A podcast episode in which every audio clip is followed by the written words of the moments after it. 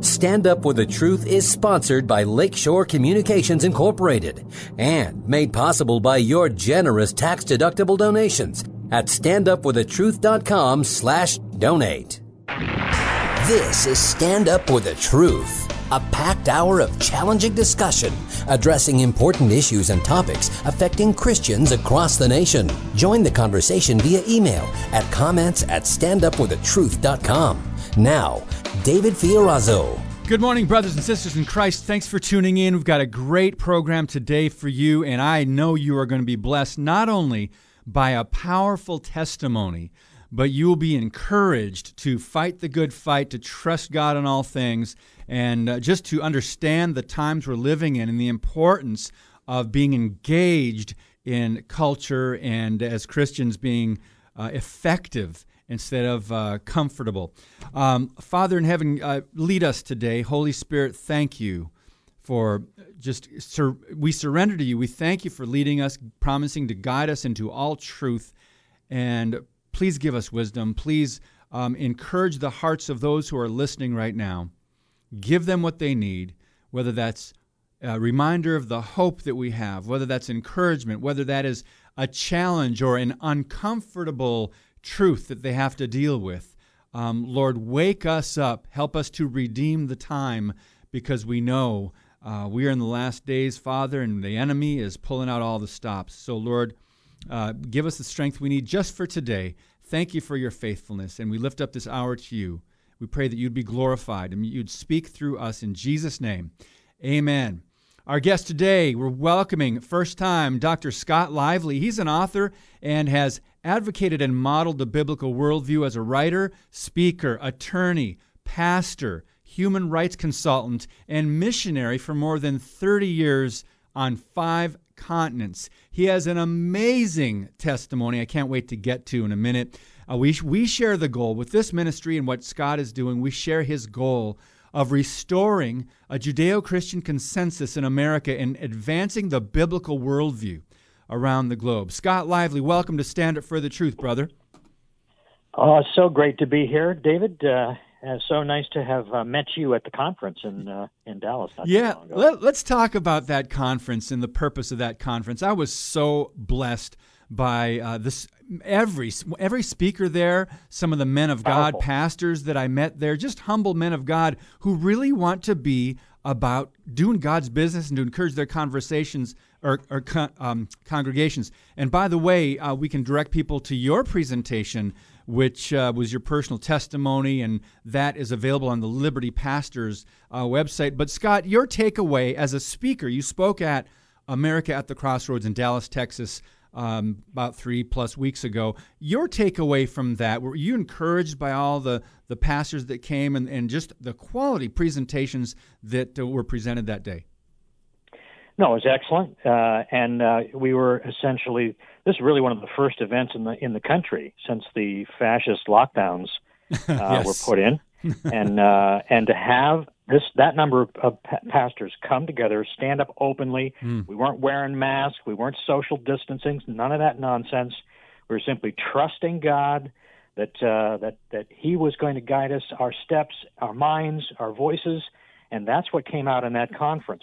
Real Christian men who were standing up on the authority of God, mm. uh, exhorting uh, from His Word uh, to meet the challenge of the times uh, in this country, where we have a short window of opportunity remaining to preserve what the founding fathers established for us and what generations of Americans fought and died to preserve, and we are on the on on the brink of utter chaos mm. as a result of allowing Marxists to usurp authority in this country, take the seats of power from from from coast to coast in all the main institutions of our society, while the church has allowed this to happen.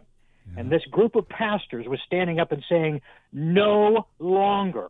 We are going to take this country back. We are not going to be cowed by the power of the state. We are going to stand on the power of God, and we are going to force change in this society by His power. Amen. And that's what the left is trying to do. They're trying to force change. They're trying to force a godless uh, system on America. Not the way we were founded, not what our founders intended, not the way we've been living for most of our history. They're trying to force it. And you've got personal experience on the other side as you've got a right. video testimony 25 years of Antifa in America. But before we get into that, uh, Scott, where can people get your books and more resources? I know your website is scottlively.net. Uh, where can people That's get it. access to your books? Uh, scottlively.net is where everything is there. Look, I, as a ministry, I, you know, other people have different views, but for me, I don't engage in commerce to support my ministry. Everything I publish, I publish for free. It's available on my website. Mm. I have extensive free resources, including six or seven different books that are that are there. Some of them in progress, some of them completed, and it's all there. Just go to the website, download it, distribute it, uh, and if you can, make a donation while you're there. But that's what I'm about: is advancing the cause of Christ, and uh, and I do that by just simply disseminating the information freely. Hmm. So scottlively.net is where to find all that. Thank you, Scott. Now, before we, I just really can't wait to have our listeners hear your powerful testimony, which you shared at that conference, America at the Crossroads in Dallas. Um, but I first heard of you um, several years ago, possibly many years ago, when you were either running for office or, or there was a battle going on between you and the LGBT, and you know how they play. They come out with the lies, they try to dig up dirt, they try to, um, well, intimidate. Christians. Nobody so, knows that better than me. Yeah, David. share and, share about that, please. Yeah, this is look. I, I was on the other side. I was a leftist. I, I, oldest of six kids in a Catholic home in Western Massachusetts. My dad developed very severe mental illness when I was a young man. Uh, by the time I was 12, he was really starting to have problems. I retreated into alcoholism, became a 12 year old alcoholic, discovered drugs at 14, I was an alcoholic and a drug addict for 16 years, total mm. bondage, wow. and not only bondage to substance abuse, but also to leftist thinking.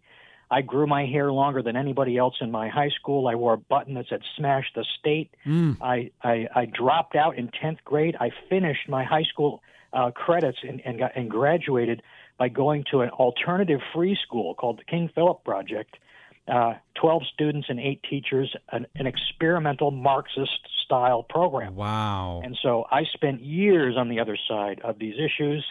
And finally, in 1986, I surrendered my life to Jesus Christ on my knees in a secular rehab center. And everything changed for me from that point forward. I, my mind was renewed. My my thoughts were changed, and under the the uh, the tutelage of a of a Bible believing Foursquare pastor in Portland, Oregon, my perspective on the things of the world completely changed and I, I switched sides. Wow. And ever since then, I have been standing for the truth of God as a Christian social activist in many, many, many different ways. Now, we see um, the left really coming out uh, in, in all ways, in all fronts, really, in this country, leading up to this election because we stole the election, so to speak, in 2016 when everybody was surprised that Donald Trump came in or came on the scene. And now they are just letting out all the stops. And you mentioned you were in Portland at for a, a season, and you were literally on the streets where Antifa has been rioting. Share a little bit about that because people have a hard time understanding I mean, you are a what most of us would consider a radical conversion, Scott. We're, we're like, no, oh sure, my this goodness, St. Paul experience. You know, Go. Is, I had a Paul experience, road to Damascus kind of thing. Mm. And that look, 1977, after being in all kinds of trouble in Massachusetts, where I was born and raised, I ended up going to the West Coast to to to, to Oregon because it had the most liberal drug laws in the whole country. And I hung out on the very streets where they're rioting right now. Some mm. of the very same people, the types of people. Wow. That uh, not the individuals, but the types of people that are mm-hmm. engaging in the rioting mm-hmm. were some of the people that I hung out with, and uh, and you know I was I was uh, I know those streets like the back of my hand, and uh, so I also encountered even uh, before and after I was converted to Christ uh, I encountered the Antifa types, right, and and even saw in in Eugene, Oregon. Eugene, Oregon is probably was called by the mayor of Eugene was called the the the uh, Antifa capital of the world uh, back in mm. oh, years ago. They had this is like 25 years ago. There were Antifa people walking around in Eugene carrying signs that said "Kill the police." Right. So this is nothing new, and except now they've been empowered, uh, and they they've got the full backing of the entire leftist machine, uh, which is desperate beyond imagination in order to get rid of Donald Trump because he represents the end of their vision for a global socialist order. Mm. He is the boulder in the path that they can't move. They haven't been able to do nothing that they have tried has moved him, and so now they it's it's they've all come out of the shadows now. That's what we're seeing. It's not like they haven't been there all along, but but they like to stay hidden. They like to stay in the background where they can manipulate things where people don't know. They don't like to turn the heat up so hot that the frog jumps out. And that that's what's going on right now. They they're so desperate that they cannot do they, they cannot shrink back anymore. They can't hide in the shadows. They all have come out and they're doing everything that they possibly can to take down the, the, the system, to, to do whatever it takes to get rid of Trump because it's he is the existential threat mm-hmm. that they cannot allow to remain. Because he's in the way. I mean, the, the he's the, in the way. it's a demonic uh, f- attack against Christ, the name of Christ, against the Judeo-Christian uh, foundings of America as a as a country and as against Christians. But on the surface, we're seeing it played out politically with, the Republicans and Democrats and Biden against Trump. But Scott, we know most of our listeners also uh, they know this is a spiritual battle at its core. But how would you encourage the average Christian that not the average Christian, just maybe the more mature Christian that gets it, that pays attention to Bible prophecy, that knows the word of God, that wants to stand on the word, but we all have friends or people we know who call on the name of Christ, who say they're Christian, but aren't involved in either voting or engaging in culture, or maybe they even lean liberal on some of these issues. What, what would you say to us, those who are listening, to reach these people? Because th- maybe they've been misinformed, or maybe they formed a, a different worldview. Um, please share your thoughts on that, because that's a problem—the divide in the church. Yeah, well, it's it's the you have to determine if whether the person that you're talking to uh, is a Jew or a Greek right? In the sense of the Scripture says that uh, that to uh, to the, the Jews Christ was just a stumbling block, but to the Greeks he was foolishness. Mm. Uh, and that show that, that demonstrates that there is a there's two categories of people: mm. those who share the basic presuppositions of Christianity, and those who to, to, for whom it's foreign. And many of the people that that uh, are call themselves Christians are really not Christians at all. Uh, you know, who know, God only knows the hearts of the people whether they're saved or not. Yes. But in terms of what they that what they operate by, and they in, rather than having biblical Christianity, they have what I call Christian flavored secular humanism. That uh, that they may they have they may have some they may even go to church, do this or that or the other thing, but their actual their default setting in their mind is humanist, not Christian, and the two are irreconcilable and contradictory. And so, uh, how do you know uh, whether a person is one or the other? It's you can't know their heart, but you can you can know where their where their um, uh, their ideology is mm-hmm. by just on a few basic things, and that, that they come down to the things that the, that the Bible identifies as most central to human civilization. And really, it comes down to abortion and homosexuality. These are the issues that have defined the culture where human sexual morality is the uh, is is the cutting edge, it's the, it's, and especially the LGBT agenda. That uh, that really, I believe, is the litmus test for whether a person has a biblical or humanist worldview, and the, and that will sweep in a lot of people that may even think of themselves as conservative, but where they stand mm. on that particular thing that particular issue is, I believe, the litmus test. Now, the people that have a reprobate mind, who you don't even bother continue talking talking with, if uh, is uh, people that who can look at a picture of an aborted baby mm. and can and can continue to support abortion. That's a reprobate mind. Don't waste your time talking with a person who is so divorced from reality that that is normal to them. Mm. But people who are troubled in their hearts over what's going on, like Lot, you know, you, you look at the Bible, and what Lot, Lot did. No, no one would think that Lot was a righteous man, but the Bible calls him righteous Lot. Why? Because he was vexed in his heart about what was going on in the, in the society in which he lived in. That's the test that each person needs to take for themselves. Are you truly vexed in your heart about what the wicked are doing in the world today, or are you comfortable with it and you're just staying out of the way because you just don't want to be sort of targeted by them? That's the dividing line right there. Mm-hmm. That's the sheep and the goats.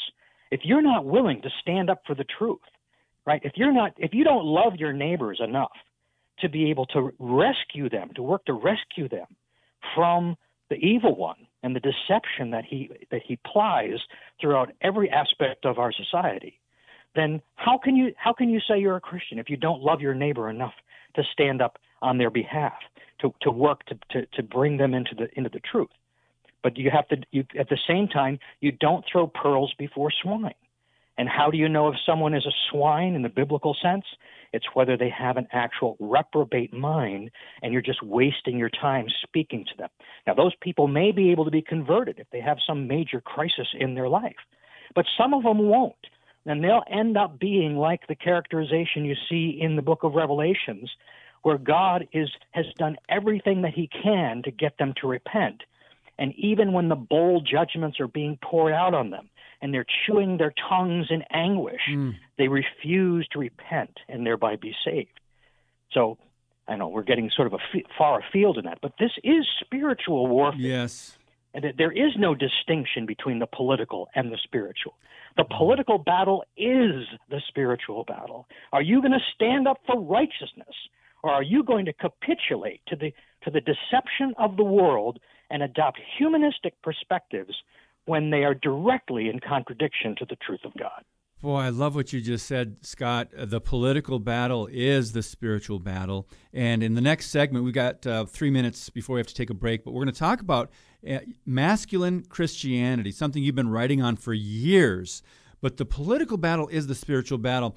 Uh, some of our listeners, in fact, I get more emails or messages from listeners asking me what can they say to their pastor or a church leader to encourage them to talk about things that are going on in our culture political, social. Um, these political issues, right? They're moral issues. We, we just said the political battle is the spiritual battle. That's why I think you and I connect on this because we have this heart that we need to reach people, and you can't divorce politics from biblical morality.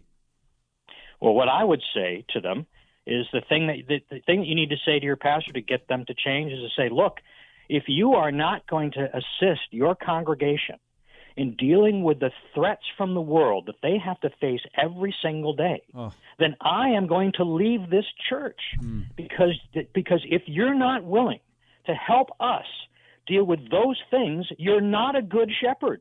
No matter how well you may preach from the pulpit on the things that you think are important, all the rest of us are fighting every single day with with a with a uh, an evil agenda that's trying to enslave our children and false ways of thinking and to destroy our lives, uh, to force us into situ- into situations in our workplaces where we can't even speak basic simple truth without fear of being fired, and all these other things that we face out there. And if you aren't willing, as a pastor, as our shepherd, to be able to stand up and give us guidance on how to cope with those things, then then we're going to go somewhere else mm. because it's this is too serious. Yes. For for uh, it's too it's it's too serious for us to just simply sit back and uh, and pretend that those things don't matter. Mm.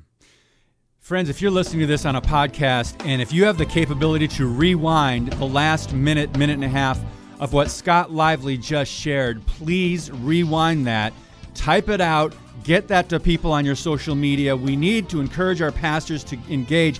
When we come back, we're going to be talking about masculine Christianity. Unfortunately, the modern American church has rejected it, and we're talk, more with Scott Lively on Stand Up for the Truth when we come back. Your monthly financial support of StandUpForTheTruth.com is needed and appreciated. Now, back to today's Stand Up for the Truth with David Fiorazo. We're talking with Scott Lively, doctor, pastor, author, Christian masculinity, the desperation of the left, and a whole lot more. Right now, we're going to continue where we left off in the first segment. We need to talk about what he means and what is meant by this idea of masculine Christianity. Scott, before we took a break, you said something that's so profound and powerful that we need to know how to articulate that when we challenge our church leaders today. Could you please uh, phrase that again for us? Yes, well, well, and this is a quote that I have at the very bottom of my email blast newsletters when I put them out. And anybody can get those by just contacting me, Scott Lively Ministries at gmail.com. I'll put you on my list.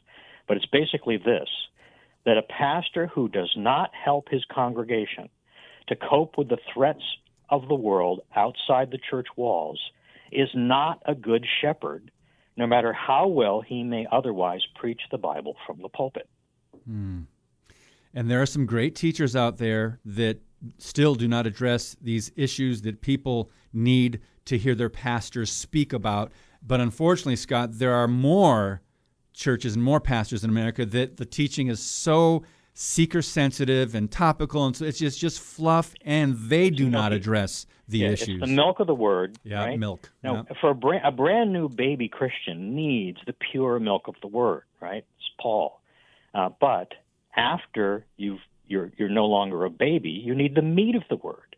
And uh, if you got, go in the scripture and you look and see what the, the the milk of the word is defined as, it's actually the things that are hard teachings today in the church, right? Go take a look. You know, do it. Do a search in your Bible program for uh, for for the milk, uh, for the meat of the word, and see what the Bible actually says, or the things that are milk that you should not be focused on anymore in the church. Mm. It's talking about the fundamentals. It's talking about the the very seeker sensitive topics. Yes. Are the things the Bible says don't teach on these except for babies, and uh, and yet and a lot of the churches don't even do don't even do that. They, the, the milky topics are even too much for them, right? They have stuff that's just sort of topical, you know, uh, culture oriented things that all feel good and fluffy. Yes, and like we said. we've talked about a, a lot of that on this program and how the church growth movement in the 70s and 80s just blew blew up into church uh, building uh, programs, and you, you, in order to attract the world, you, you kind of have to water down the the message and the word a little bit to get people in here that would be offended by it. And then once you get in, you, you got to keep them, so you can't really give them the whole truth. But now let's talk about masculine Christianity, Scott. You've written about this. Yes. There's an article on your website, and I want to quote you here. Um, Unfortunately, the modern American church, along with the majority of its leaders, has rejected masculinity in favor of an effeminate Christianity. And then you say in the next paragraph, where is the masculine Jesus of the Bible in the life of today's church? And you started off by saying something that I wish we could grasp or come back to that Scripture teaches in Genesis that when God created man in his image, he created us male and female. Please describe masculine Christianity and what Yeah, we're well, missing in today's church. Right. We're, we are. That's the one flesh paradigm. Genesis one twenty seven and two twenty four. We're created in His image, two complementary halves of one whole. And then in two twenty four, therefore shall a man leave his family, cleave unto his wife, and they shall become one flesh. That is the essence of what it means to be a human being.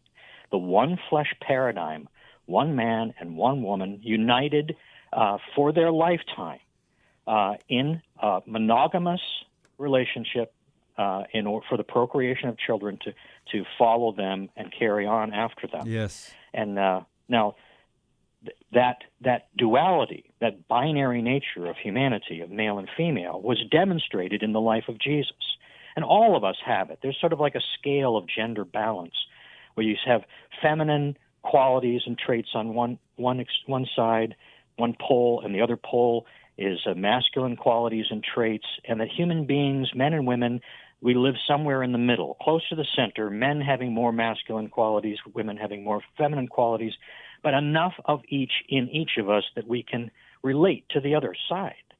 And Jesus demonstrated that in his life when he was acting, uh, demonstrating the feminine aspect of humanity. Uh, it, the example was standing on the Mount of Olives saying, Oh, Jerusalem, Jerusalem, how I wanted to hold you under my wings like a mother hen holds her chicks, right?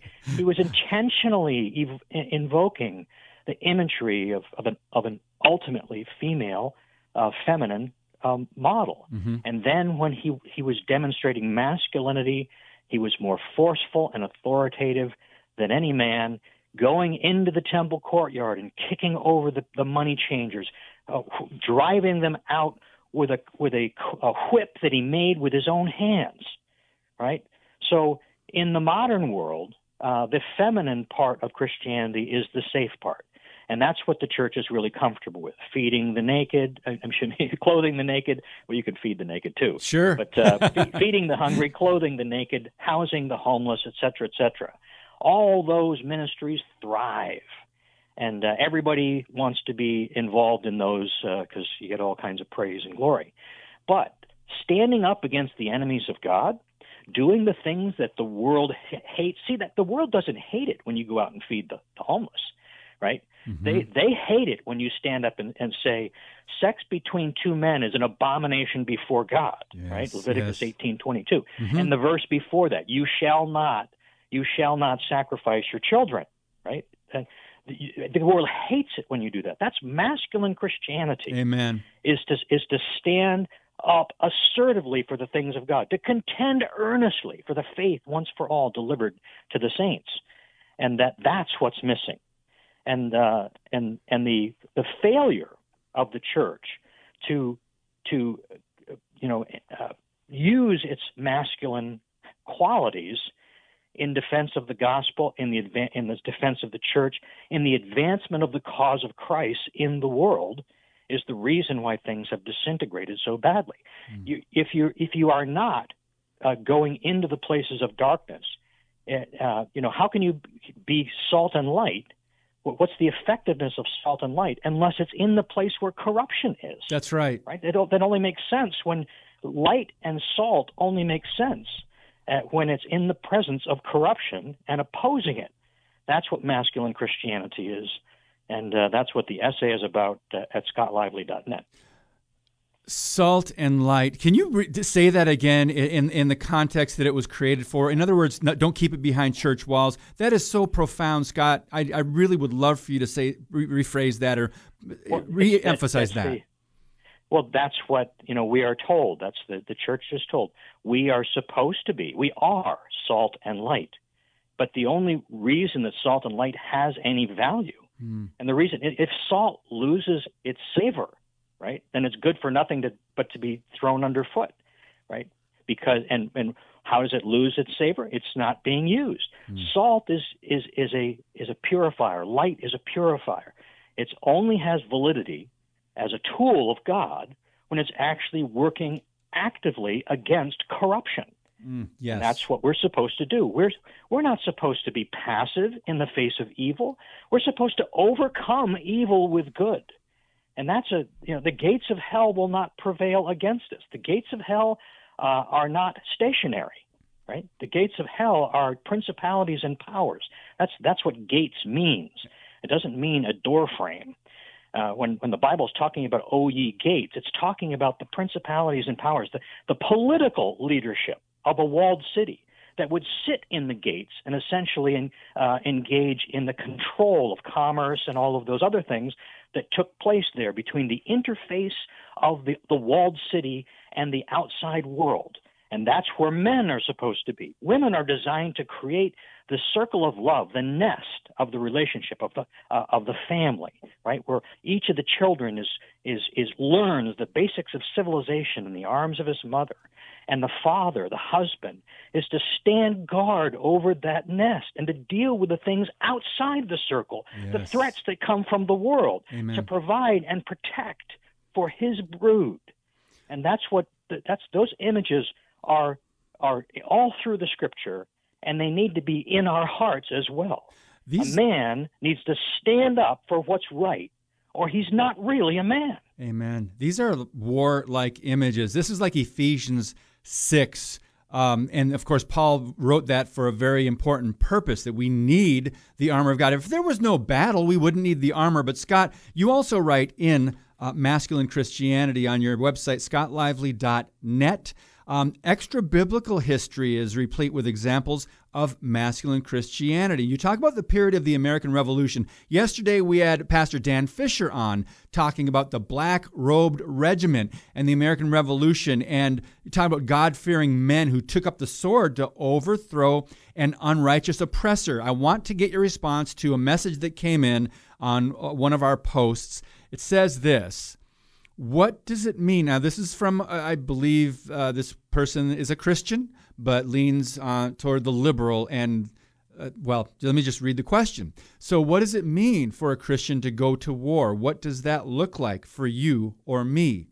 Meaning today in America. So his, his defense is, well, I don't think war or Christians should go to war or talk about these ideas about, um, you know, standing up outside of church walls against, like confronting the evil or the darkness. So, what are your thoughts on that, Scott? Well, uh, that, uh, in in large part, this is the consequence of abandoning the Old Testament. Mm. Uh, and you know, modern Christian, I do not even consider myself a Protestant anymore. Uh, I, I identify myself as a pre-Catholic, small C Catholic, first century uh, Christian who studies and follows the Bible from the perspective of the apostles, hmm. not from the perspective of theology and doctrines and dogma that's been developed over the centuries uh, by uh, you know later people who came along later. And from that perspective, the apostles had did not shrink from the Old Testament. When Paul said all Scripture is God breathed, he was not talking about the New Testament. It right. had not been compiled yet. Half of it had not been written yet. Exactly. He was talking about the Old Testament, which is fully incorporated into Christianity in the form of principles of the law and the statutes that remain binding on us in a spiritual sense. Not, we're not bound to the letter of the law, but we're bound to the spirit of the law, which is why Jesus said, You've heard it been said, you must not commit adultery. But I tell you, if you even look on a woman with lust in your heart, you've already committed adultery. He's saying the principle of the law supersedes the letter of the law, and you're bound to it. Uh, but at the same, by the same token, Christianity is to Judaism as adulthood is to childhood, and that uh, Christians, uh, when we accept Christ, as was promised in the Old Testament, we worship God in spirit and in truth, no longer by the letter of the law under the supervision of the tutor, which is the Torah. That the Torah means the teaching, and that just as a child is required to, to, to follow strict rules, to learn by rote memorization, uh, and to remain subject to the authority of teachers. Uh, uh just as, as a graduation from that, uh, you enter into adulthood and you make decisions for yourself. You don't enter into a, a mindset in which you you abandon the principles of the law. No, you just enter into a form of liberty in which you are given the respect and honor of being able to make your own way in the world according to those principles. Hmm. That's what's going on here. And by uh, by forgetting all of that, um, we have ended up with what I call New Testament myopia, which is the inability to see anything outside of a few select teachings from the Gospels and the hmm. epistles that are safe and comfortable for the pastors to do. You won't see, it won't be 1% of the pastors in America that can stand up in their pulpit and defend the extermination of the Canaanites by God in the Old Testament. And as a matter of fact, that the fact that the Marxists invented the social gospel and uh, in order to divorce the benevolence of Christianity from Jesus Christ himself, and then at the same time began challenging the church on the hard to defend scriptures of the Old Testament, that began the, the stampede away from whole Bible Christianity into this New Testament myopia.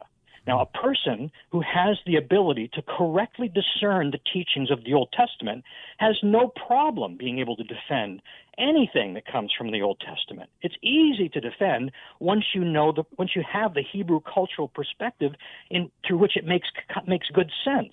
But because we've lost that, we now are handicapped um, and and and really have to our, our pastors have to stay within this small pool of acceptable doctrines hmm. uh, that you hear. You can walk into just about any church in America, uh, cold, without ever having been there before, and I can just about guarantee that in in 75 or 80 percent of the times you're going to hear a sermon you've already heard before, probably more than once. Yes, because that's how Christianity has has sort of devolved uh, into just safe lessons safe conduct, safe from the perspective of not want, wanting to take the consequences of being controversial. That's not Christianity. No. You know, you may be you may be belong to Jesus Christ because you have you know the, the scripture is pretty clear. You know that uh, that that by accepting Jesus Christ as your Savior, you belong to Him. But that's just the beginning of the part, process of sanctification, where you are transformed over the course of your life uh, into being like Jesus himself. And Jesus did not shrink from the things of the world. He was very controversial, very confrontational. Oh, ye brood of vipers, right? You whitewashed sepulchres full of dead men's bones, right? These are words that came from the mouth of Jesus. This nicer than Jesus Jesus that's being preached by the the liberal, like the leftist side of the Christian spectrum is not Jesus. You can't be saved by belief in a false Christ. And the false Christ, that the real Jesus Christ, is the Jesus of the actual Bible, not necessarily the Jesus that's coming out of the mouths of the people that are preaching about him on pulpits that do not stand on the truth. Many amens. Uh, Pastor Scott Lively, we've got uh, this linked up at standupforthetruth.com, today's podcast post where you can share this. It's called Masculine Christianity. There's also a link to an article we'll be talking about in the next segment called The Desperation of the Damned. And we're going to talk about the abortion battle, the Supreme Court. And Scott, uh, we're just going to prepare you for what he's going to share about Ruth Bader Ginsburg. There's some history there about her support for abortion, her support for homosexuality, even before the ruling in 2015 came down. We'll talk uh, more with Scott Lively about that. But, Scott, um, we only have a minute, actually 30 seconds. But we're going to come back and talk more about these things and maybe even COVID and how so many churches are still not up to speed yet. I know you have some strong thoughts on this issue on the church needs to get back to being the church. Um, more with Dr. Scott Lively when we come back on Stand for the Truth. Remember to share this podcast on social media. It's one of the main ways it gets out there. Don't go anywhere. Thank you for listening and sharing today's show via standupforthetruth.com slash podcast. Now, back to Stand Up for the Truth. Here's David Fiorazo. We're talking with Pastor Scott Lively, and uh, we are really letting out some hard truths here today, reminding you of the whole counsel of God and, and the biblical worldview and how we should not only be preaching the gospel, standing on the truth of his word, but also confronting evil uh, shining a light in the darkness. Scott, you said before we got back on the air here, um, you mentioned why you do what you do, and I'd love for you to share a little bit about that before we transition to the next topic. Well, as a as a Christian man who understands masculine Christianity, um, uh, I do what I do. I fight the the fight that I fight. I oppose the wicked because I love them. I first love the truth, but I also love the people that I am opposing. And it is actually grave sin to to just simply turn your back on someone uh, who is manifesting such a complete disconnect with reality. Right? It, it, it doesn't mean that you that you throw pearls before swine and you continue trying to work with someone who is reprobate in their mind, but you always work with every person that you encounter. You present the truth to them in such a way that they can make an informed decision about following Christ or not. And that that is and, and, and when when you're talking about people that are so far away from God in their conduct and behavior. Sometimes that means forcing them to deal with the reality of where they're at, showing them, holding up the picture of the aborted baby to their face and saying that that you know if you support this that you are you have a reprobate mind, right? That is an act of love. That's not an act of hate. To tell people who are who are indulge themselves in sexual perversion and that the world is is affirming them at everywhere they turn to to not speak the truth into their life and say, you know, well, God really doesn't approve of that, and He considers it an abomination, the harshest word of condemnation in Scripture, toeva, mm. right? If if you, as, as it says Ezekiel three eighteen, if you see the wicked engaging in wickedness, right, then and you don't say anything to them to warn them of the consequences, to, so that they actually can hear the truth and have the opportunity to be able to repent, then their guilt is on your head, right? Their blood is on your head mm. for not speaking the truth. That's what it means to be a watchman, right? A lot of people out there, in fact, I've dealt with a couple of people that they, they actually use the watchman. They call them the watchman so and so, right? To be a watchman, that's the job. Says that's what the passage is in Ezekiel, yes, uh, where that message is being taught, and and every believer is in essence a watchman, because each one of us has been empowered by the God of the universe to speak on His behalf. Each one of us is an independent, sovereign creation of God with the agency mm. that God gives you. Agency, I'm an attorney. The idea is, is that agency is where you have the authority to speak on someone else's behalf. That's the law of agency. Every single Christian is an agent of God, the God of the universe, empowered to speak for Him into the world. And the life changing message of the gospel, the stark reality of hmm. what truth is compared to the falsehoods that other people believe. And that you have a duty to do that whether or not you're going to feel uncomfortable about it, or even if you're going to take negative consequences for it. I've suffered some of the worst persecution that any Christian in America has ever faced because I've stood against the LGBT agenda. And these people are absolutely relentless. Yes. You've seen it. You've seen it. Every, yep. Everybody listening to this has seen what they will do to somebody who opposes their agenda. And nobody has opposed it more than I have, but in a spirit of compassion and love. I love people who are trapped in same-sex attraction disorder. I want more than anything for them to be to repent and to, to be transformed from that. I recognize that there are people who are in that lifestyle who do acknowledge that what they're doing is wrong. Yes, and do. that if they believe, those people believe in Jesus Christ, even though they're bound up in behavior that is harming them, they are not wicked. They are, they are not given over to the devil. And God will continue, as long as any person who's dealing with any kind of sin aligns with the truth of God and says, even though I'm doing something I know is wrong, I still love and trust you, my Savior, Jesus Christ. Mm. That person is never going to be abandoned by, by Jesus Christ, right? I will never leave you or forsake you. He's, he promised to all of us. And so that's the attitude of the heart yes. that I have when I speak these tough issues mm-hmm. and I take these tough positions and I suffer the consequences for it. But that's what masculine Christianity is. A man stands up for what's right, especially when he's taking care of his own family, and he does not shrink back if if in shrinking back that's going to allow any harm to come to the people that are under his uh, responsibility. And then those of us who have been given an even greater responsibility to speak truth into the society, right? And really, that's all of us, but some of us have a specific focus on it. We are protected in that as well spiritually but we will take consequences for speaking that truth. Just like John the Baptist, when he stood up to uh, uh, Herod Antipas, uh, excuse me, uh, the, the uh, yeah, Herod Antipas, uh, and got his head cut off.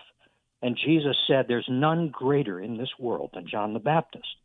That's masculine Christianity. Mm. And effeminate Christianity is the kind of Christianity you see of pastors running away who you'll they'll, they'll preach a sermon one Sunday from their pulpit and they'll actually quote some scripture from the Bible and then they'll get in the paper, right? And the newspaper will attack them. And the next thing you know, they're apologizing to the world for speaking the truth. That is mm. an abomination. We we need to stand up for what's right, and we need to do it being willing to take the consequences for doing that, because that's yes. what God wants from us, yes. and He will protect us when we are standing for Him in the way that that that God wants to protect us. The, the Romans eight twenty eight says that uh, that uh, all things work together for our good for those who love God, number one, and are called according to His purposes. Amen. And if those things are true in your life, nothing really can go wrong because no matter what the world does to you, nothing can be done without God's permission. And then if He He permits it, it's actually going to produce something better for you than what you want for yourself. Amen. Thank you, Scott. Uh, before we run out of time, I just want to mention your books, The Prodigal Son Prophecy, Redeeming the Rainbow, which I think there's a lot of information in there that's pertinent to what we're going through in America. The Petros uh, Prophecy, The Pink Swastika, and a few others. But want to talk about Ruth Bader Ginsburg, the Supreme Court seat. The left knows they can't win on their merit, on their godless socialist policies, so they are unwilling, or they are willing now to unleash the full fury of their wrath and opposition on the country in order to gain power. Now, you say in your article their heroine, R- RBG, is dead, and Trump has the power and the will to replace her with a constitutionalist. Scott, I saw a picture in your newsletter of you standing outside the Supreme Court with a sign in 2015 uh, during that battle. Uh, Ruth Bader Ginsburg, before that case was decided, she had officiated at least one uh, same sex marriage ceremony and others, but she's also a very staunch, she was a staunch feminist, very pro abortion. Your thoughts, and we've got like six minutes left. Yes, well, Ruth Bader Ginsburg uh, uh, should not be receiving any applause. I mean, look, I have sympathy for every person, uh, but uh, Ruth Bader Ginsburg is a Torah defying Jewess right? I love the Jewish people. I'm a pro, very strongly pro-Israel, uh, and I, some of my best friends are Messianic Jews, and I have Orthodox Jewish friends too. Ruth Bader Ginsburg was a Torah-defying Jewess uh, who actually could be even characterized as worshiping the unclean things that the that the Old Testament uh, prohibits, abortion and homosexuality being the two key things. She officiated over a same-sex wedding, uh, so-called wedding, in the Supreme Court itself. Oh, my goodness. Right? In wow. the Supreme Court itself in 2013 and then in 2015, during the pendency of the Obergefell case, she performed another same sex marriage while she was sitting on the bench as a justice of the Supreme Court with an ethical duty to portray impartiality to both defendants and uh, plaintiffs in every single case that comes before the court. What she did, along with Elena Kagan, who did the same thing, yes, is is they committed the most egregious breach of judicial ethics in the history of the Supreme Court, and they did it gleefully and out in the open, and nobody called them on it, except me and a few people that went and stood in front of the Supreme Court saying Ginsburg and, and Kagan must recuse themselves in Obergefell. Now, even though she was on record in a previous case for having supported so-called gay marriage, right?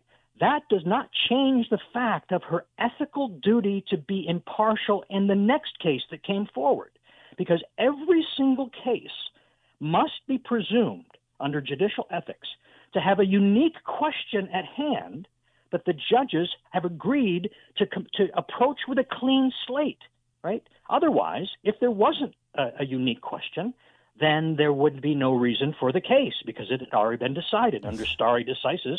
Decisis, there is no necessity to rehash the same question, hmm. and so that's what she did. She doesn't deserve to be lauded by anybody, and uh, and frankly, she's standing accountable to God right now because of the things that she did in her life, even though having been raised uh, as a as a Jew, she was active in in, in a Jewish congregation. Uh, she knows what the Torah says, and she chose to defy it and to devote her life to defying it. Hmm. Not just abortion and homosexuality, but the attack on the concept of patriarchy itself, yes. which is an essential tenet of both Judaism and Christianity. Uh, that's another thing that Christians have have capitulated on as well, and so much of the church doesn't even won't even talk about that.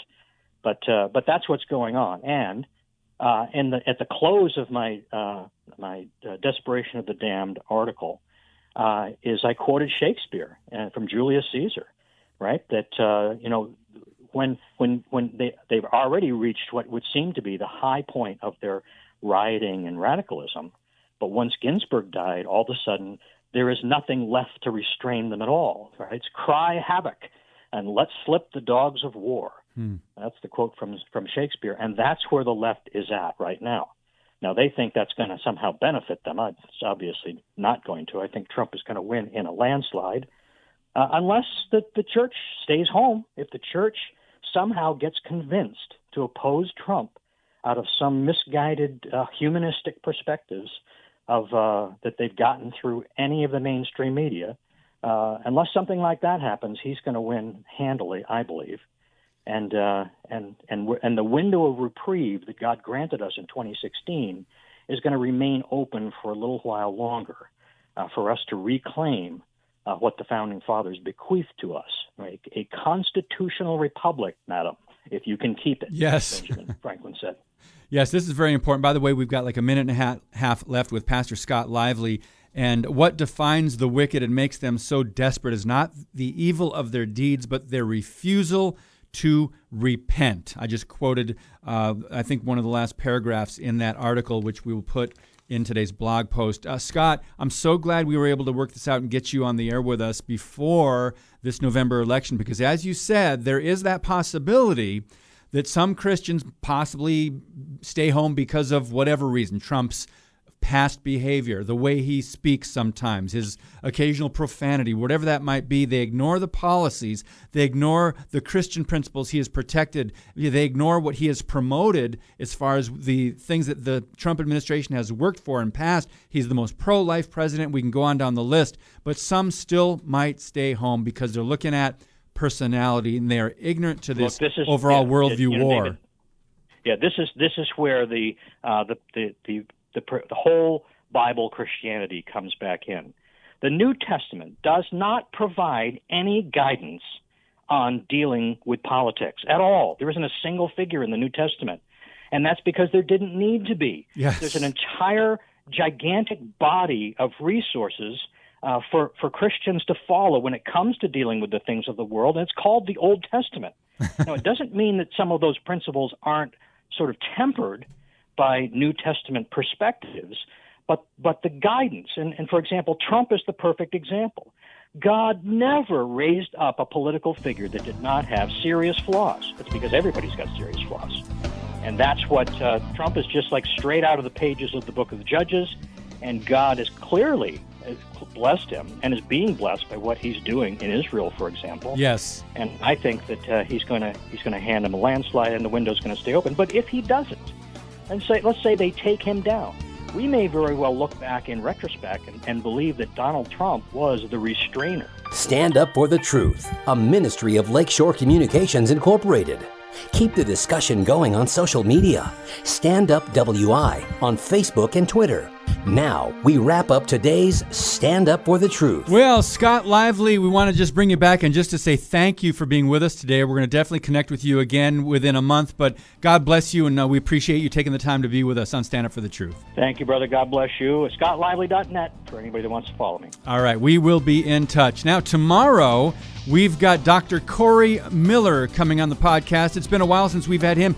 He's got a new book out. We'll be talking about Mormonism and more issues of apologetics. That's Corey Miller tomorrow on Stand Up for the Truth. Thank you so much for tuning in. As always, share the podcast. We appreciate you doing that. God bless you and keep speaking the truth about things that matter.